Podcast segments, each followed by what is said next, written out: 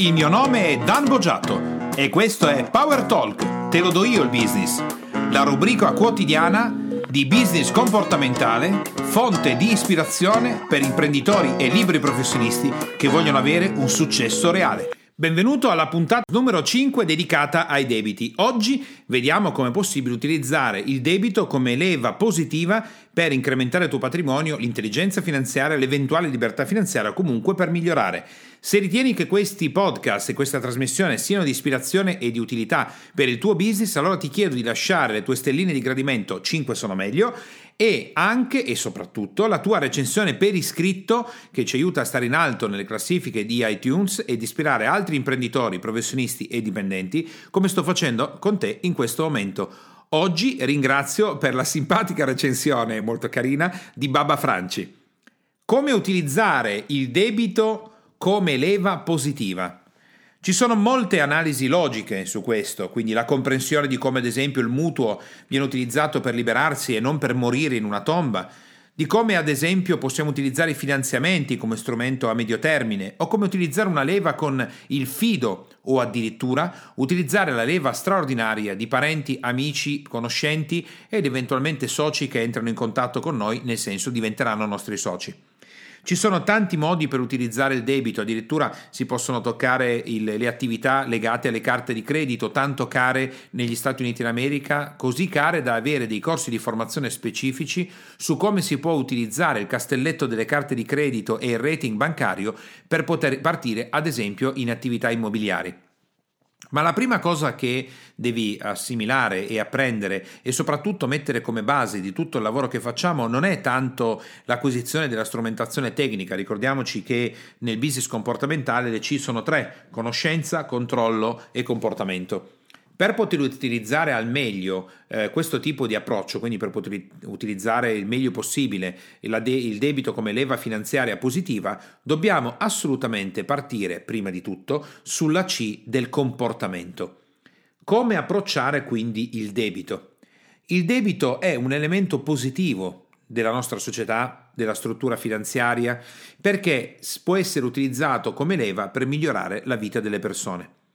Quindi Innanzitutto devi assimilare il debito come elemento positivo e non come spauracchio, non come elemento negativo e devi considerarlo per quello che è realmente un contratto tra le parti.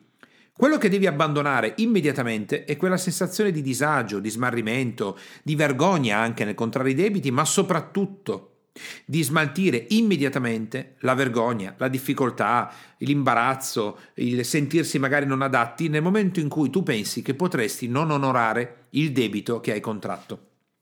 Devi ricordarti che onorare un debito significa andare a fare quello che c'è scritto nel contratto e rispettare le caratteristiche, le regole, quello che tu hai sottoscritto senza innescare quello che poco tecnicamente potremmo chiamare dei truschini.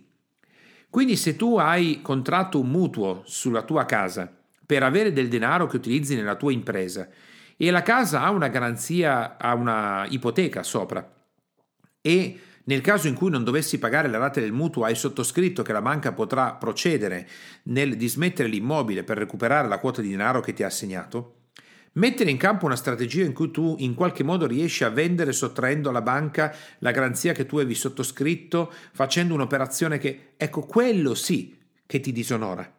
Senza ombra di dubbio. Poi la persona può anche decidere di disonorarsi e di vivere emotivamente una situazione di disagio, imbarazzo e di appa- entrare o decidere di entrare ad appartenere alla categoria magari dei truffatori, dei delinquenti, di chi mette in campo azioni criminose. Va tutto bene, l'importante è che la persona sappia quello che fa.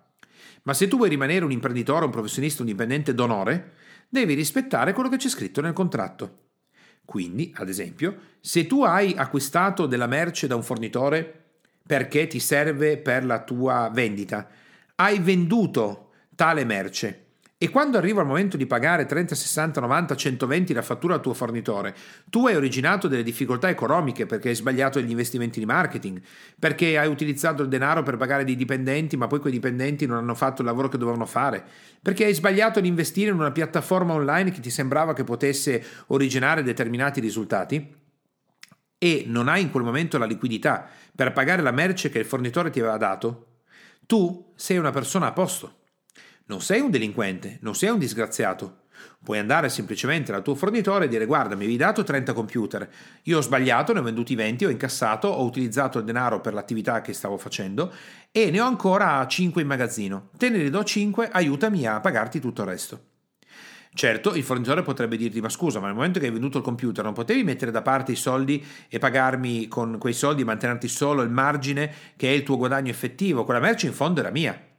Ma se il contratto prevede che ci sia un pagamento 30, 60, 90 e 120 e non c'è un accordo specifico in cui tu nel momento in cui vendi i computer devi pagare la quota di acquisto del valore dei computer in anticipo sui 30, 60, 90, 120 e la rimanenza gliela darai solo dopo che è la sua plusvalenza, anche il tuo fornitore si è esposto a un rischio.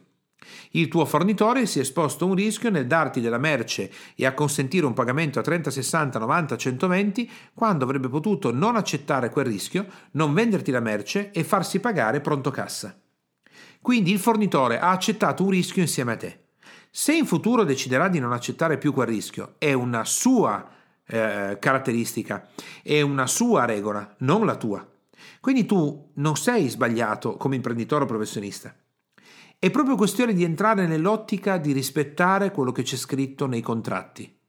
Se tu vai in banca a chiedere un fido e quel fido è collegato alla tua capacità di rimborso aziendale, ma ti fanno inserire anche una fiduzione di tua moglie per garantirti il fido, ti hanno chiesto l'ipoteca sulla casa? Ti hanno chiesto l'ipoteca sull'immobile? Ti hanno chiesto l'ipoteca sul cesso di casa tua? No? Allora vuol dire che tu puoi vendere quell'immobile perché nessuno ha detto che tu dovevi mantenerlo per mantenere il fido appeso. Se invece il direttore di banca ti fa appoggiare dei titoli di Stato a garanzia del tuo fido e nel caso in cui tu non riesci a pagare rientrare del fido e hai sottoscritto che autorizzi loro a prendere i titoli e i titoli sono a copertura, a garanzia, sono vincolati, cercare di svincolare quei titoli per poter non pagare il fido e avere i titoli in tasca, quella è un'azione sbagliata. Quindi rientriamo nel primo punto, il debito è un elemento positivo, quindi stiamo passando tutti gli elementi comportamentali.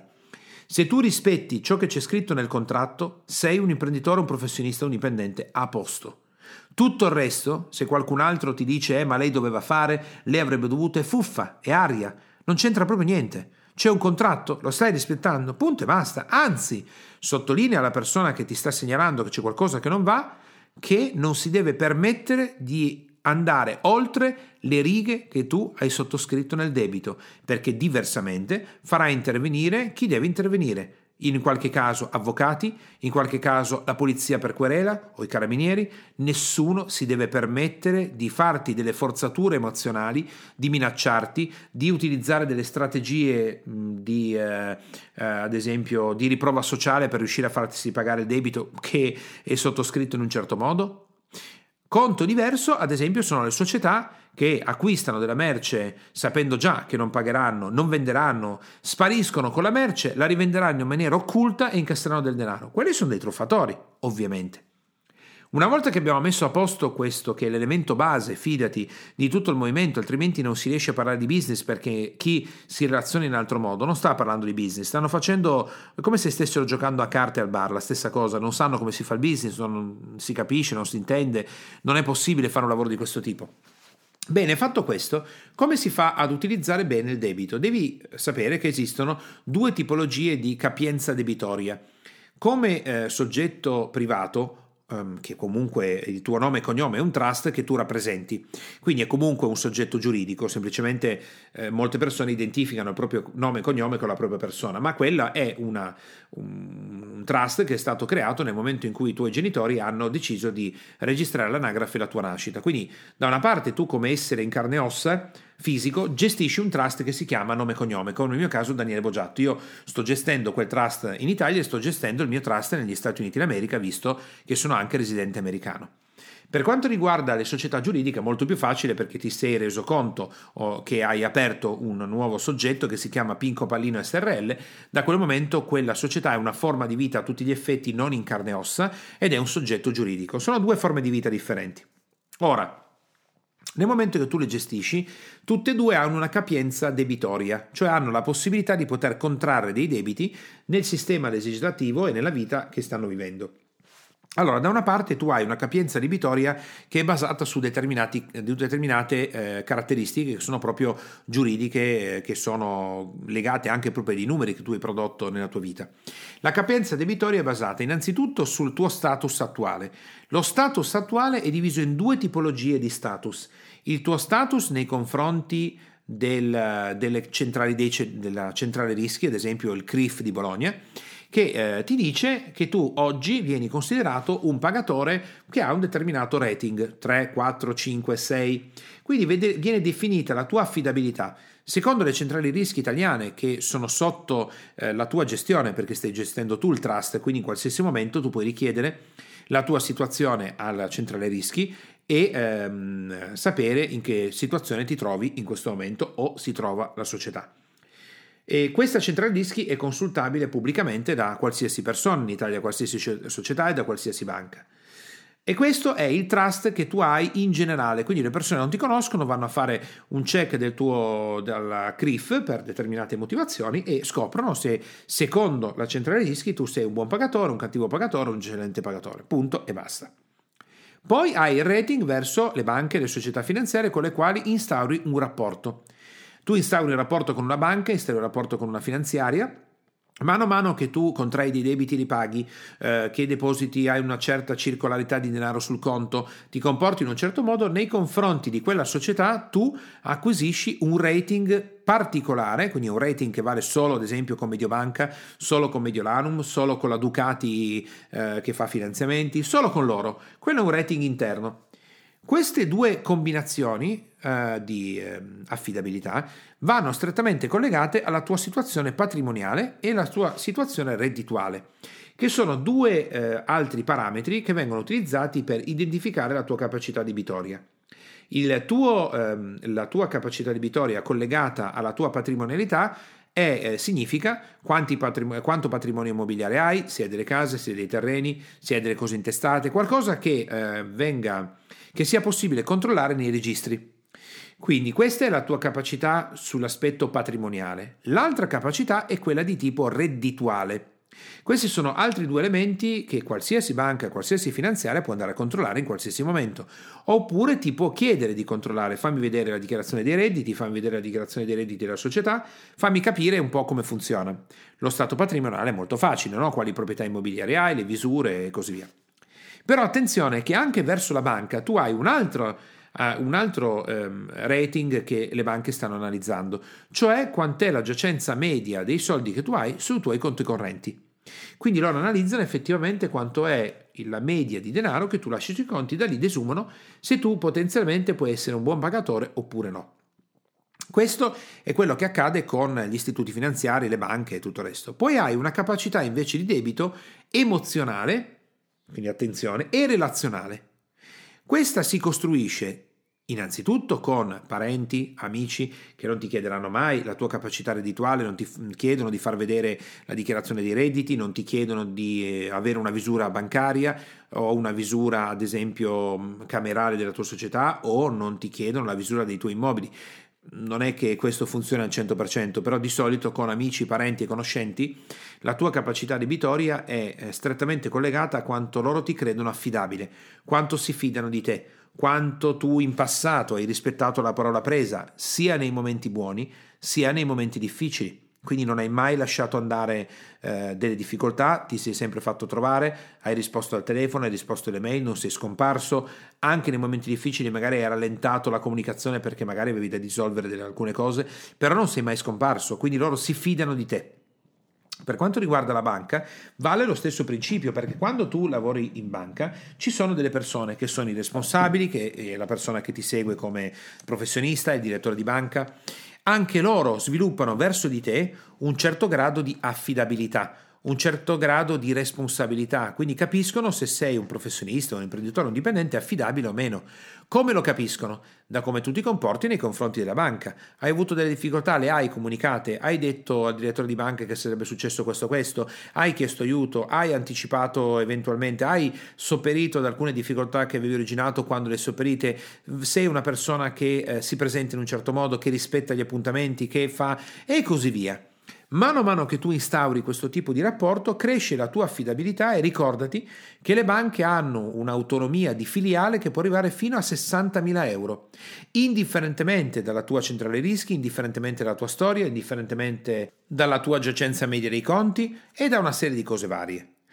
E eh, in questo momento, come forse sai già, le banche, proprio per evitare che si instaurino relazioni troppo personali col direttore di banca, con il responsabile, tendono a fare eh, delle rotazioni, soprattutto nella direzione di banca, per proprio evitare questo tipo di discorso che potrebbe purtroppo ingenerare delle azioni anche errate nei confronti dei clienti a danno della banca stessa. Però tieni conto che quando tu sviluppi un'ottima relazione, il direttore di banca dovesse cambiare nella filiale, noi ad esempio in una delle nostre filiali, quella più importante, è già la terza volta che cambia direttore di banca in sei anni, ma i direttori di banca si parlano, quindi se tu hai costruito un ottimo rapporto fiduciario col direttore di banca precedente, quando arriverà il direttore di banca nuovo, sicuramente prenderà informazioni con quello precedente e se tu hai garantito, hai sistemato, hai fatto, sei cresciuto, hai messo in campo determinate azioni positive nei confronti della banca, stai tranquillo che il direttore di banca successivo ne verrà informato. E il rapporto fiduciario, proprio ad personam, in Italia è importantissimo, importantissimo. Quindi quando ti alzi al mattino e credi in qualsiasi sia oggi la tua situazione come imprenditore, professionista dipendente, di non poter accedere al debito fra banche, finanziarie, amici, parenti, ti sbagli di grosso, tantissimo. Qualsiasi persona, anche quella che ha avuto più difficoltà che ha avuto delle cambiali in protesto, ha avuto i conti in rosso, hai fallito con un'impresa, qualsiasi persona, io non so tu come stai ascoltando qual è la tua storia, qual è la situazione in cui ti trovi oggi, ma fidati che qualsiasi sia la situazione è possibile accedere al debito. È solo questione di ascoltarmi, di applicare quello che ti sto dicendo e di quanto puoi accedere in quel momento. Supponiamo che tu abbia già avuto accesso oppure stia per accedere al debito oppure ti svegli e anche se hai avuto difficoltà puoi iniziare a fare questi passi oppure sei in una condizione ottimale e stai aprendo determinate strade. Cosa succede nel momento che apri delle strade e cosa devi fare? Per aprire dei debiti devono essere debiti positivi. Solo in casi particolari di difficoltà dell'azienda o del professionista, come ti ho accennato e come ti ho insegnato nel podcast dedicato a come uscire dai debiti, si possono utilizzare i debiti per ripianificare debiti precedenti a patto che una percentuale, una quota del denaro che stai per ricevere, tu la possa reinvestire in creazione di valore. La sola ripianificazione del debito con rata più bassa, che è il suggerimento che ti ho dato, se non ti mantiene una percentuale di liquidità in tasca, ti origina grossi problemi. Allora, come utilizzare il debito? Nel momento che tu percepisci del denaro tramite un'azione debitoria, l'ultima delle cose da fare è acquistarsi la macchina nuova, mm, che è una cazzata straordinaria, acquistarsi la casa per andare al mare perché era quella che desideravi, fare un viaggio che non ti potevi permettere, a comprarti un orologio per far vedere che quelle sono delle vaccate fuori dal mondo. Ecco perché le persone si infognano. I debiti non vanno fatti per acquistare beni che non producono ulteriore valore. Quei beni lì li devi acquistare con il valore aggiunto che produci dalla tua attività, se li vuoi acquistare. Quindi devi andare a usare il denaro per produrre altro denaro. Allora, ad esempio, prendere del denaro perché tu sei esperto di borsa, di trading e facendo trading e leva finanziaria riesci a garantirti un income che non avevi, investire in un'impresa che credi possa essere di grande successo ed è una startup, investire in diritti intellettuali, ad esempio libri, ad esempio artisti, televisione, eh, potrebbe essere ad esempio i diritti intellettuali di un brand, di un personaggio, sicuramente investire in quello è un'ottima mossa, investire ad esempio in unità immobiliari che possono portarti un ritorno sull'investimento maggiore perché l'affitto è tratto di tutte le spese e di tutto quello che ne consegue può esserti utile perché ti fa rimanere 3 euro in tasca al giorno. Investirlo in, quindi vuol dire o investirlo ad esempio in uno strumento, una, una pressa con la quale tu eh, costruisci delle cose perché sei un artigiano ad esempio. Bene, allora quello è qualcosa sul quale tu vai a investire del denaro per produrre altro valore. Con una parte del valore che produci tu devi andare a pagare i debiti che hai contratto. Con l'altra parte del valore che produci, una parte la investirai per crescere per il magazzino e una parte la spenderai per fare una bella vita, per pagare le tue spese, per divertirti, va tutto bene. Cosa succede nel momento in cui tu prendi del denaro in prestito, lo investi in attività che producono valore e riesci a produrre un valore aggiunto? Dovresti estinguere i debiti? No! Errore madornale! Questo è l'errore che fanno i dipendenti. Adesso ho guadagnato più soldi, mi sono trasformato in un libero professionista, ho guadagnato 10.000 euro in un mese, non l'avevo mai fatto, vado in banca e estingo il debito. No! Assolutamente no! Il tuo rating bancario, la tua affidabilità, crescerà tanto più, attenzione, tu pagherai i debiti e farai altri debiti. Tu hai guadagnato 100.000 euro, stai pagando il finanziamento che ti ha consentito di avviare l'attività per 50.000 euro? Potresti estinguere il finanziamento che hai utilizzato per partire e Potresti espanderti ulteriormente acquistando altre attrezzature, altro materiale perché il mercato è potente, perché stai andando forte. Non devi andare in banca e estinguere il finanziamento, devi andare in banca dopo un anno che paghi di, eh, le rate puntuali e costanti del finanziamento, dove hai una buona liquidità sul conto, dove stai facendo espandere la tua impresa e chiedi, direttore, mi può f- fare un altro finanziamento per comprare altri macchinari? E ti tieni la liquidità è quello quello che devi fare. Il direttore di banca, contento del fatto che stai continuando a pagare il finanziamento e stai continuando a pagare i debiti, ti aprirà un'altra linea di credito. Ma sai perché? Perché le banche non guadagnano mica dandoti soldi e ricevendo indietro i loro soldi dopo tre mesi. Le banche guadagnano imprestando cosa secondo te? Le banche guadagnano imprestando il denaro. Quindi è buono che tu paghi per 10 anni il finanziamento regolare e preciso, perché loro guadagnano sugli interessi. Quindi il fatto che tu torni sei mesi dopo e estingui il finanziamento è un autogol pazzesco. Chiedi un altro finanziamento. Ti tieni 50.000 euro di eh, liquidità che hai originato sul conto e chiedi un altro finanziamento dove pagherai un'altra rata mensile e valorizzerai ulteriormente la tua azienda, produrrai altro valore, farai altre attività. Mano a mano che tu cresci e mano a mano che produci valore, tanto più deve crescere la tua esposizione debitoria, usando come leva il denaro della banca, il denaro del mutuo, il denaro del fido, il denaro dei tuoi amici, dei tuoi parenti, restituendogli con gli interessi, usando la leva del denaro degli altri, favorendo il fatto che loro guadagnano perché guadagnano sugli interessi, quindi loro imprestano denaro e tu li fai guadagnare con gli interessi. La liquidità, la cassa che hai, investila, comprati una casa, comprati oro e argento, comprati azioni in borsa, comprati collezionismo, investi sulla tua azienda. Quello è quello che devi fare, non ridare i soldi alla banca perché stai danneggiando te e la banca. E la banca sai cosa farà? Si incazzerà con te. Il direttore dirà: Ma cosa fa lei? Mi apre un finanziamento dopo due anni, me lo chiude, me lo estingue e poi me ne chiede un altro? Ma io non glielo do più. Ti può sembrare pazzesco, ma è così. La banca guadagna imprestando denaro. Il loro lavoro è imprestare denaro. È produrre e imprestare denaro. Quindi tu che hai 10 finanziamenti appesi che paghi regolarmente, ma per loro sei un cliente straordinario. E tanto più tu paghi le rate, tanto più il tuo rating bancario sale. Tanti più debiti fai e tanto più il tuo rating sale. Adesso credo che ti sia chiaro, no?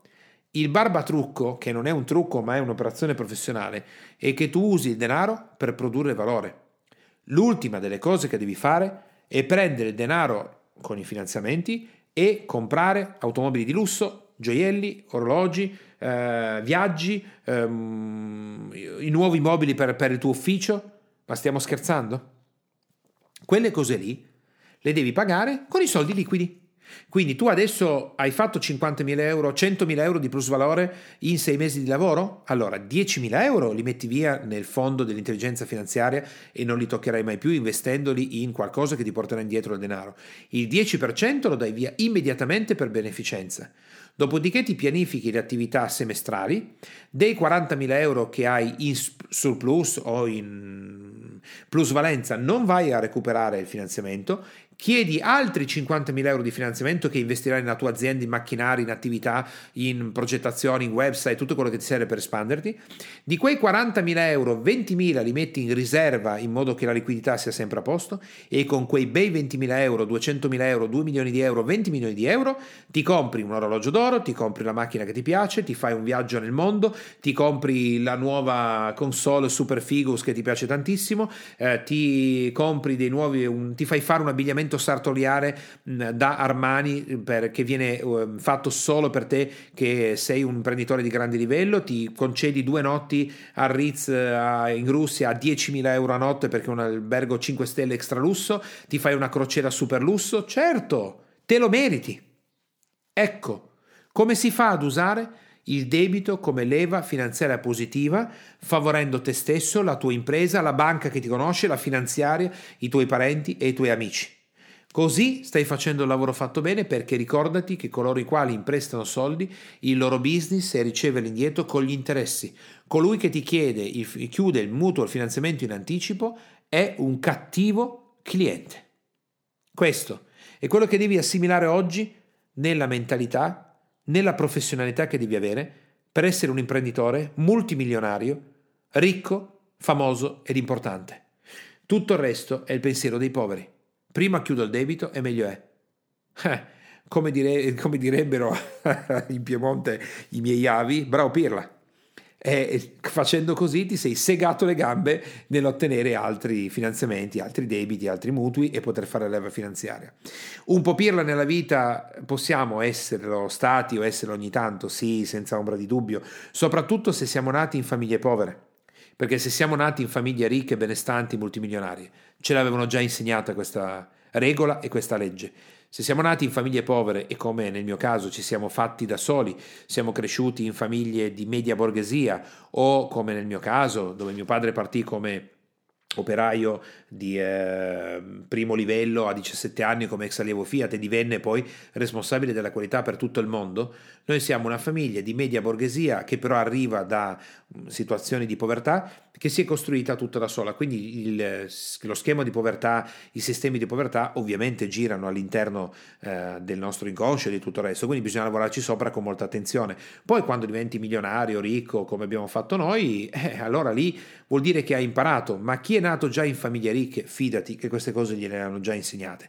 Tu oggi però con questi 5 podcast dedicati ai debiti puoi farti una cultura approfondita e se poi un giorno ci vedremo ai nostri corsi di formazione, oltre a applicare gli elementi che ti do qua, che sono comunque contenuti, allora probabilmente avrai la possibilità di accrescere, di sbloccare il tuo business, di accrescere dei risultati in maniera fenomenale e raggiungere risultati mai visti prima. Ma comunque, anche con i podcast che stai ascoltando, puoi già fare un bel salto avanti che ti è sufficiente magari per ottenere dei risultati migliori di quelli che stai ottenendo oggi.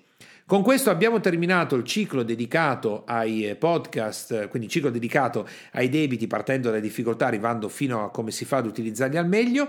Ci riascoltiamo e risentiamo con il prossimo podcast e ti auguro di fare una grandissima leva finanziaria con i debiti e diventare una persona più ricca, un imprenditore più ricco, un professionista, un dipendente più facoltoso di quello che sei oggi. Buona giornata e alla prossima!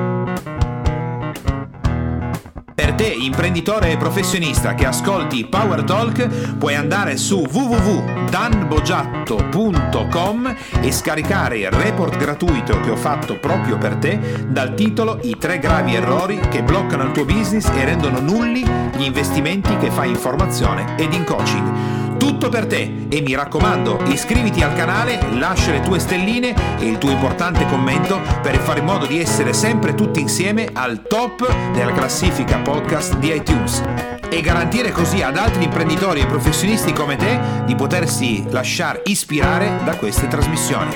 Ciao e alla prossima!